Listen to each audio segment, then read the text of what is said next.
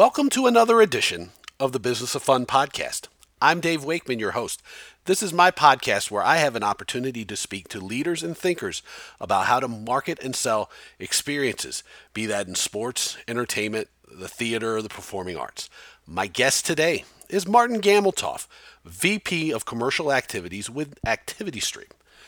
Martin is on the episode today so that I can talk to him about how we can really turn AI and big data into actionable insights that actually generate money, that actually enhance the consumer experience, and that actually are meaningful. I think you'll enjoy the conversation I have with Martin because I found that about halfway through, we really got into some really, really interesting insights and examples that I think you can take some stuff from and actually apply it to your own career and your own organization. So I'd like to welcome Martin to the show. I'd like to wel- welcome Martin Gameltoft from ActivityStream to the show today. Martin, thanks for being here.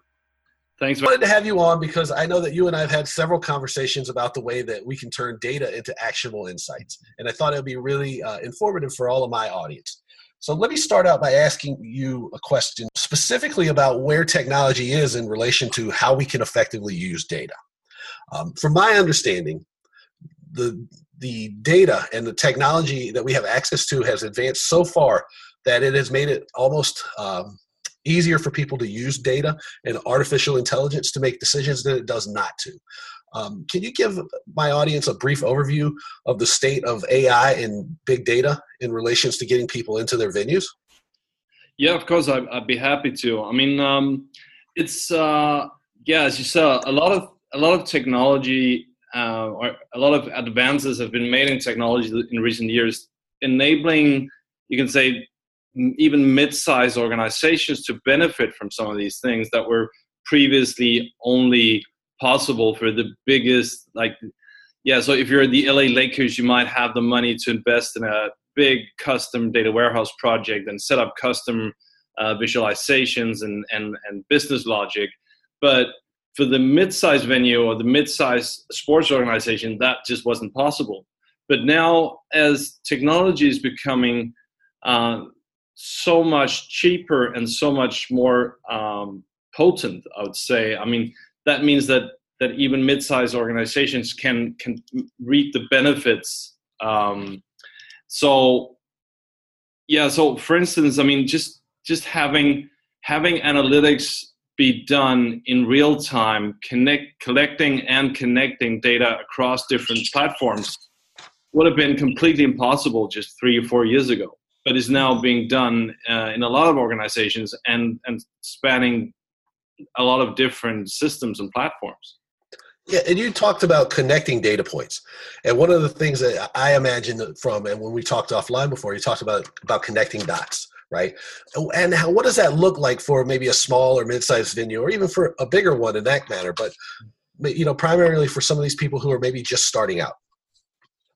Yeah, so I mean, I mean, let's take one step back and say, well, historically, most organizations have been looking at their data completely siloed. So you'd be looking at, for instance, your ticketing data, and that would be uh, you'd be looking at reports or even dashboards from historically, typically your ticketing platform. So you would be looking at that dimension, and obviously you would you would learn some things from that in terms of sales and pricing and so on.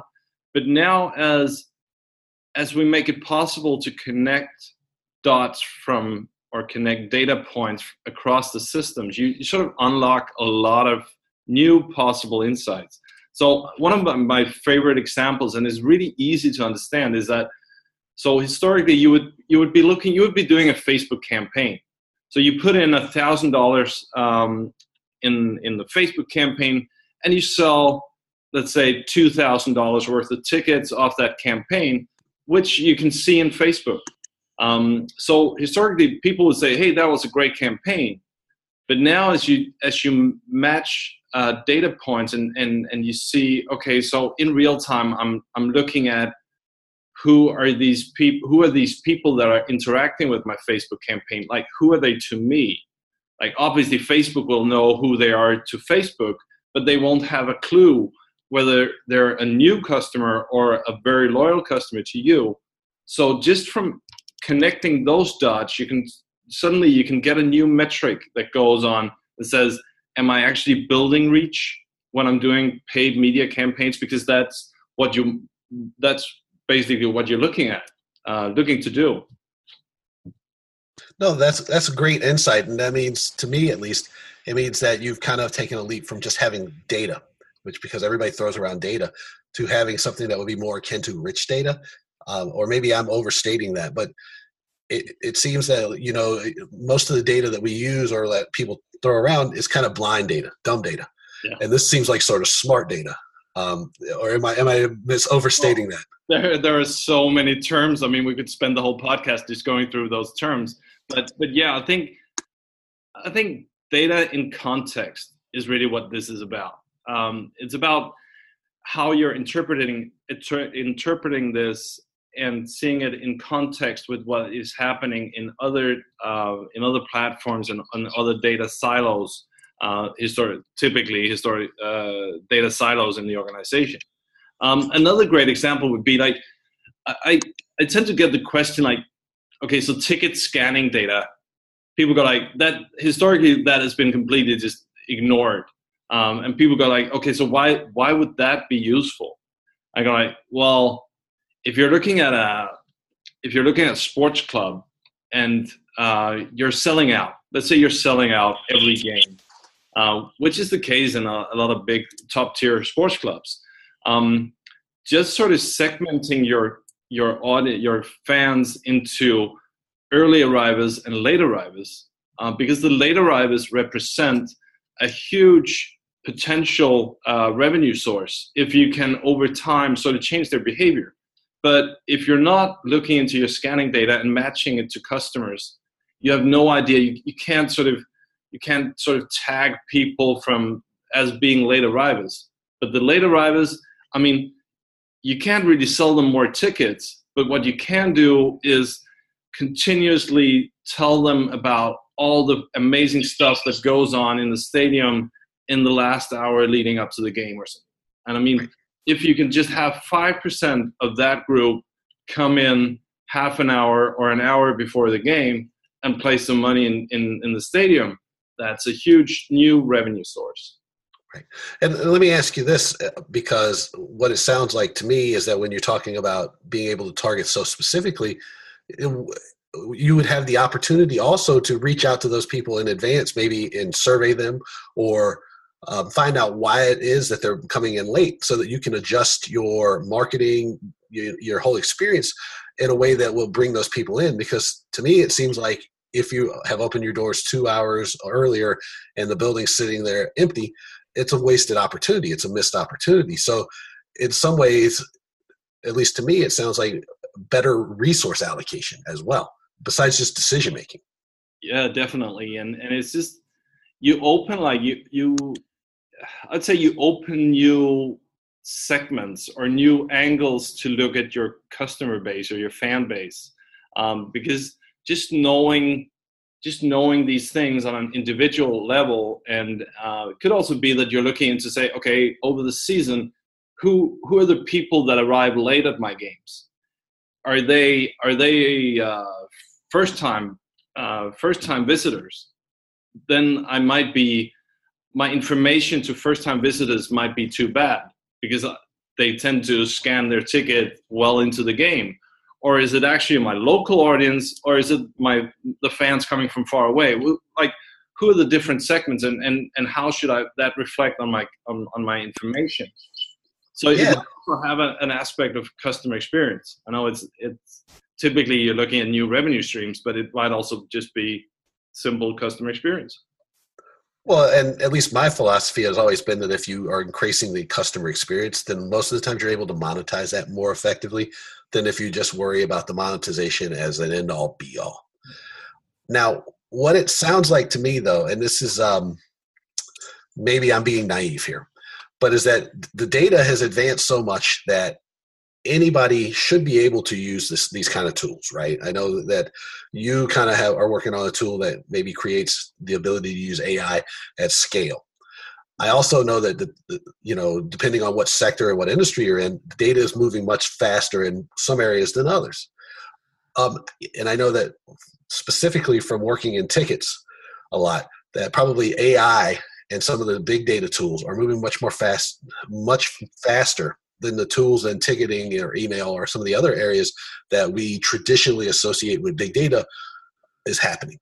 Now, how would you explain it to somebody who maybe has a little apprehension about this? Like, how can you overcome the fear to understand, like, hey, let me take a, a dip a toe in, take a like an easy first step into using AI or big data um, to, you know, to further my insights or to create a better connection with my audience.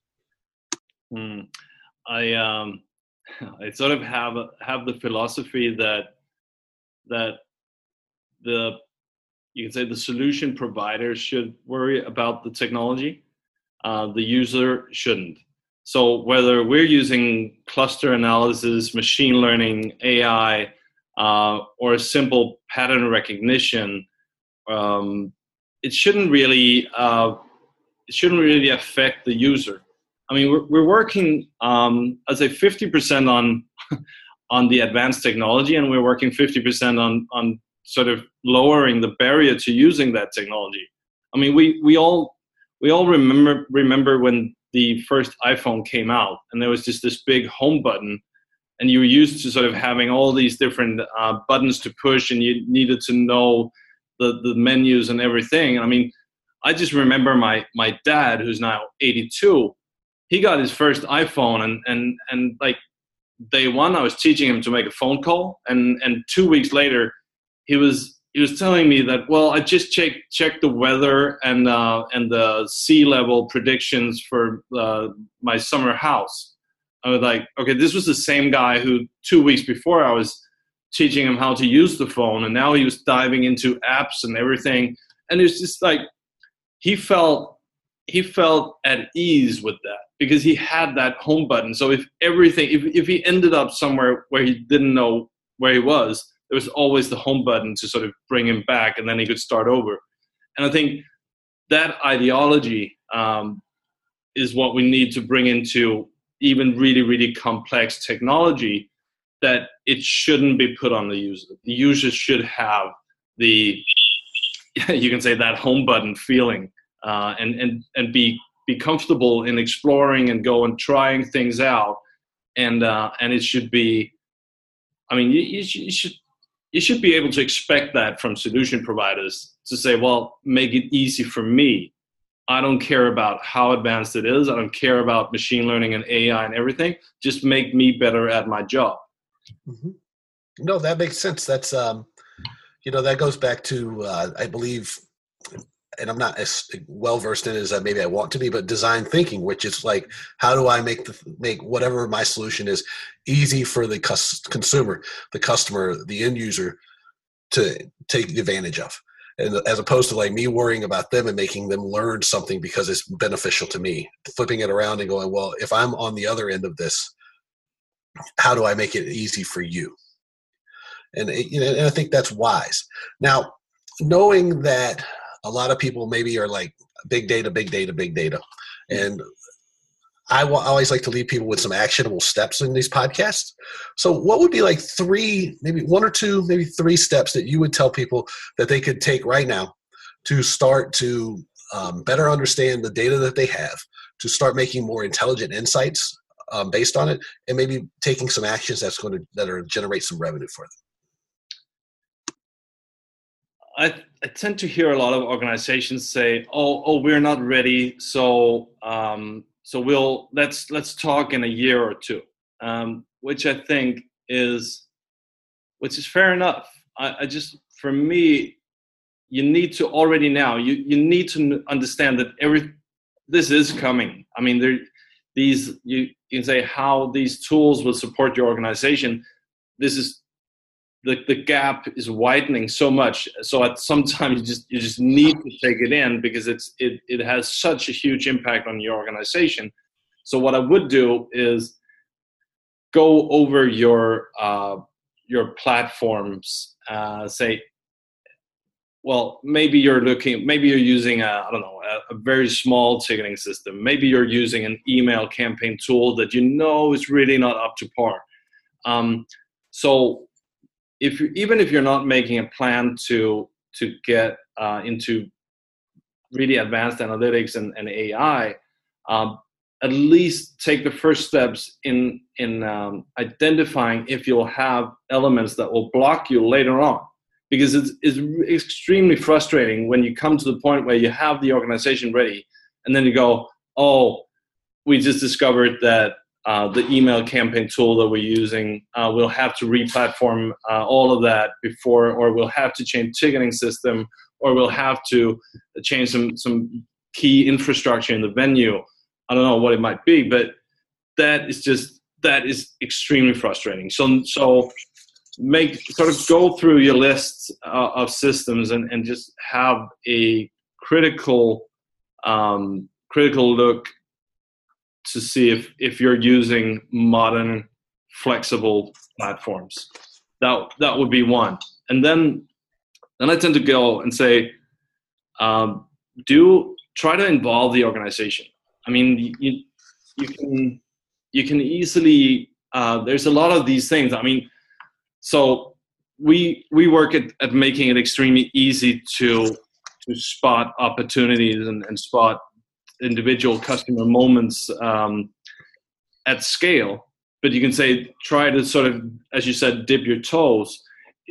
Is just maybe about teaching your organizations to look at some key metrics of data. So sort of bring it into your conversation with the team, bring it into the uh, monthly or the weekly meetings. Uh, just go through a few metrics that are interesting to continuously work on. Um, and let, me kind of jump in on this one because this one's interesting to me because we talk about gaining buy-in up and down the organization, which I think is important. And the example you used of using meaningful metrics for people. Mm-hmm. One of the stories you related to me that I think would be helpful for everybody here is how we talked about um, a, the- a theater, and I forget which theater it was, but how you were able to pinpoint, you know, using some um, I think we I call it target spotting specific customers or specific locations to identify people who were visiting this theater over and over again. And that if you had just looked at it, the data from a high level or an undifferentiated vantage point, you would have missed this person. But it was a, and you were able to generate um, several new sales and like a lot of new interactions with this customer just because of using the data a little more wisely. And I think that both of these examples you use kind of highlight that. And if you could just spend a second or two um, going over that story with everybody, I think it would be valuable for them. Yeah, so a bit of context would be that, say, okay, so as I said, historically, uh, the way that you consume data in an organization would be to look at reports and look at dashboards they sort of have the inherent weakness that a you have to be looking at them and b you have to notice the things that you should notice and c it's extremely hard to see individual data points that might be potentially extremely powerful or extremely uh, valuable. So um, what we do on a customer level is and this is again coming back to technology this is not advanced it's it just it just in- involves a lot of data. So in that respect, it's it's advanced, but it's it's just looking for different patterns. So for instance, it will it will point point out if you have opportunities with spe- special customers. It might be, hey, so one of your high level, uh, high value customers that was previously a very regular attendee, but now hasn't been here for 14 months, is coming back on Saturday. I mean, that is potentially a moment where you can make such a huge impact on that customer relationship. If that customer comes back after 14 months and finds a small note on the seat um, to say, Welcome back, we're happy to have you. I mean, it doesn't cost you. Uh, it doesn't cost you anything except for a few minutes, but it can potentially be the difference between a person coming back and be a semi-loyal customer and being a full-blown ambassador saying i can't believe how this venue treats me. Um, or it could be uh, we even have an observation that is named for my mom um, named after my mom. So she, she's um, she spends uh, most of my uh, potential inheritance uh, traveling around europe and going to to the big opera houses. Um, so So we we named an observation um, the repeat traveler. So if the Royal Opera House in London, and I've and I've I've gone over this with them, I said, well, our system would point out to say, okay, so Martin's mom, it wouldn't say Martin's mom, but uh, is coming back is coming back next Saturday, and she's been here last year, and she's been here in 2016, and she's um, and she's a single traveler, so she's just bought a, a single ticket. I mean, again, and she's coming from Denmark. So if you point those things out, again, if you leave her a note on the seat saying, Hi, Michaela, we're glad to have you back. Here's a voucher for uh, a glass of wine in, in intermission. Uh, we're happy you enjoy the operas that we put on. I mean, that means that it, it, it mean the world to her there's obviously an affiliation between your venue and that specific customer who's over and over again choosing to travel far to come to your venue. And if you acknowledge that, I mean, basically, customer moments is about showing people that you see them and showing them that you actually care. It, and you don't have to splash money at it. It's, yeah. So, no, that's that's a great example because I mean, that's so meaningful and it's so powerful because, my God, if you, you know, with the the person who came back after 14 months, not only are you saying you're happy to see them, you can be like, well, where have you been? Has everything been okay? So then you can show empathy and concern for them. And the same with your the case of the example of your mother, right? She's going to love that note. She's probably going to put that in some sort of uh, uh, keepsake area, right? Just because it's like probably so abnormal to get something like this, and yeah. the glass of wine cost you what a dollar, if that. Yeah, exactly. I mean, and I mean, and and you, you, what you're saying is that you might keep it, put it in a keepsake. I would say what what tends to happen is that people pull out their phone and take a photograph, and they post that everywhere, and uh, hashtag great customer experience, and and and they will tend to go back and they will say you can't I mean, they'll tell their friends and go like, oh, "You won't believe what happened on Saturday. I was going to this theater, the so and so." So, and those recommendations are, as you know, I mean, they're just so much more powerful than any digital campaign that you can put out there. Um, so, and I, on the point of that, I would say we're also doing observations on on things not happening, which, as you can imagine, is very very hard to see in a dashboard. So just pointing out that hey, one of your high value customers who is who's been here like once every two or three months has suddenly not bought a ticket for nine months. So that that observation that something is not happening in your data, but again, you can show concern. You can reach out. You can say, "Hey, it's been a while. Is there something which you know?" I mean, they they could have just had twins, which which means right. that you'll see them again in a few years. Uh, but but it's just showing that you notice and showing that you care. Um, right. And by that same token, maybe they did have twins, or maybe something's gone wrong, and then that gives you a chance to like, you know, it, it's it's both marketing, but it's also just humanity. Mm-hmm. Send them something, right? Like if they're they're going through a tough time, maybe you just send them a handwritten note and go, you know, like we're thinking of you. You know, if there's something we can do to help, you know, we're here for you, or whatever. I mean, I know it sounds like oh, it's total bull, but it, I think that's what's missing so much in so many of our business interactions is the humanity and the empathy and the concern for others. And what you're telling me is that we've moved so far with our data that we can actually um, create these defining moments, these sort of, um, you know, highly personalized, highly meaningful moments. Yeah, I mean, I, read a story on um, it was the Amundsen Theater. Um, they put on a production called Fun Home, and they noticed that it was a very successful production, and they had they noticed uh, that people were coming back to see it a second time, uh, so they decided to make something of that.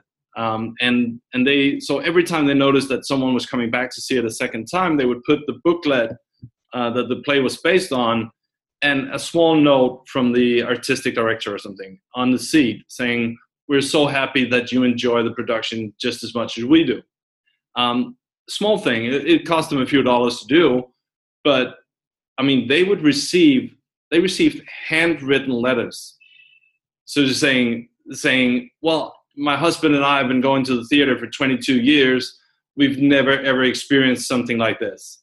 So just, just it was so simple, but it was so powerful, and that just speaks to exactly what you're saying. Like people don't expect this. I mean, we expect to get an automated uh, pre-event mail saying uh, we're happy to see you tomorrow. Uh, parking can be uh, uh, a, a, bit tricky, or we hope that you enjoyed the event yesterday. Here's a survey. I mean, so we don't expect those moments, and and I mean, I think there's both there's the individual who experiences uh, that moment will obviously go home, look through the program, and see can I come back to the theater. They'll also tell their friends um, about that. And the third bit, and I think that's uh, also a bit overlooked. I mean, the artistic director on the Friday morning meeting in that theater will have a fantastic story. We'll read out that letter and remind the organization why we're doing what we're doing, so we're working in live entertainment. We're working on delivering exceptional experiences. And guess what? We just did that by noticing one of our key customers. Yeah, that uh, reminds me of the Verizon, or it's now the Capital One Arena here in, in Washington D.C. And uh, recently, I was at the box office uh, getting a Mother's Day present for my for my wife, and um, there is a sign that is in the window or behind the behind the desk, right? And it says for and I'm probably not quoting it accurately, but it says something to the effect of to this for some person this is their first interaction with the building or something to that effect. Yeah. And it's very valid and because like when I went to get the tickets for this U2 concert just because I happened to be right there, uh, the lady couldn't have been better. She was in, so helpful and so nice to me. Um, you know, and I'm not like a um, you know a, a novice uh, ticket buyer or somebody who doesn't know what, what's going on uh, so it was like so refreshing and uh, and that's exactly what this example highlights is the fact that these little touch points these little things matter because most of the time when we're in the business of uh, creating fun for others or uh, experience for others it's the little things that matter as much as the big things. And sometimes we think it's always the big thing but it's really it's the people, reason people come out to our venues or come to see shows or events or whatever is because of the connection of the people around them and because of the entire experience not just one particular thing. Sure you might be drawn out by the opera or the you know a pearl jam concert or a u2 concert or a basketball or hockey game.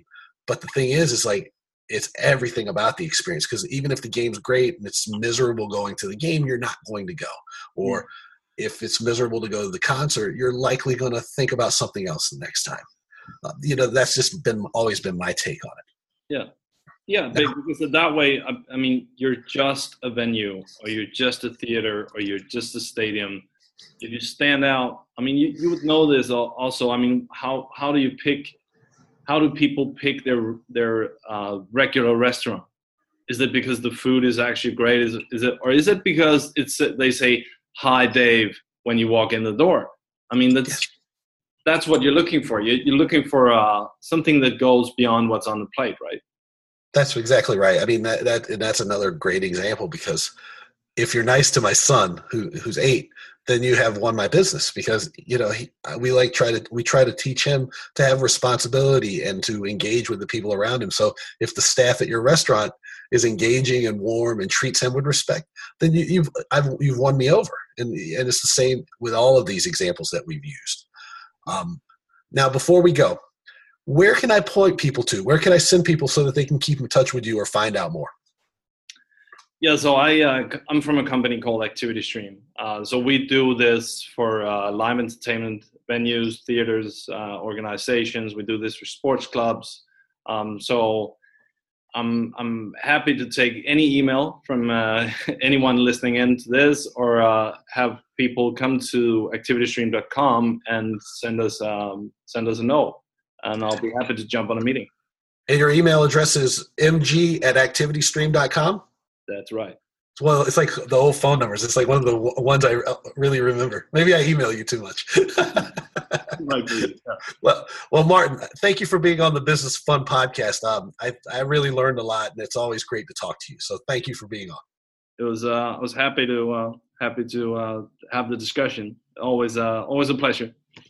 I'd like to thank our guest again, Martin Gameltoft from Activity Stream.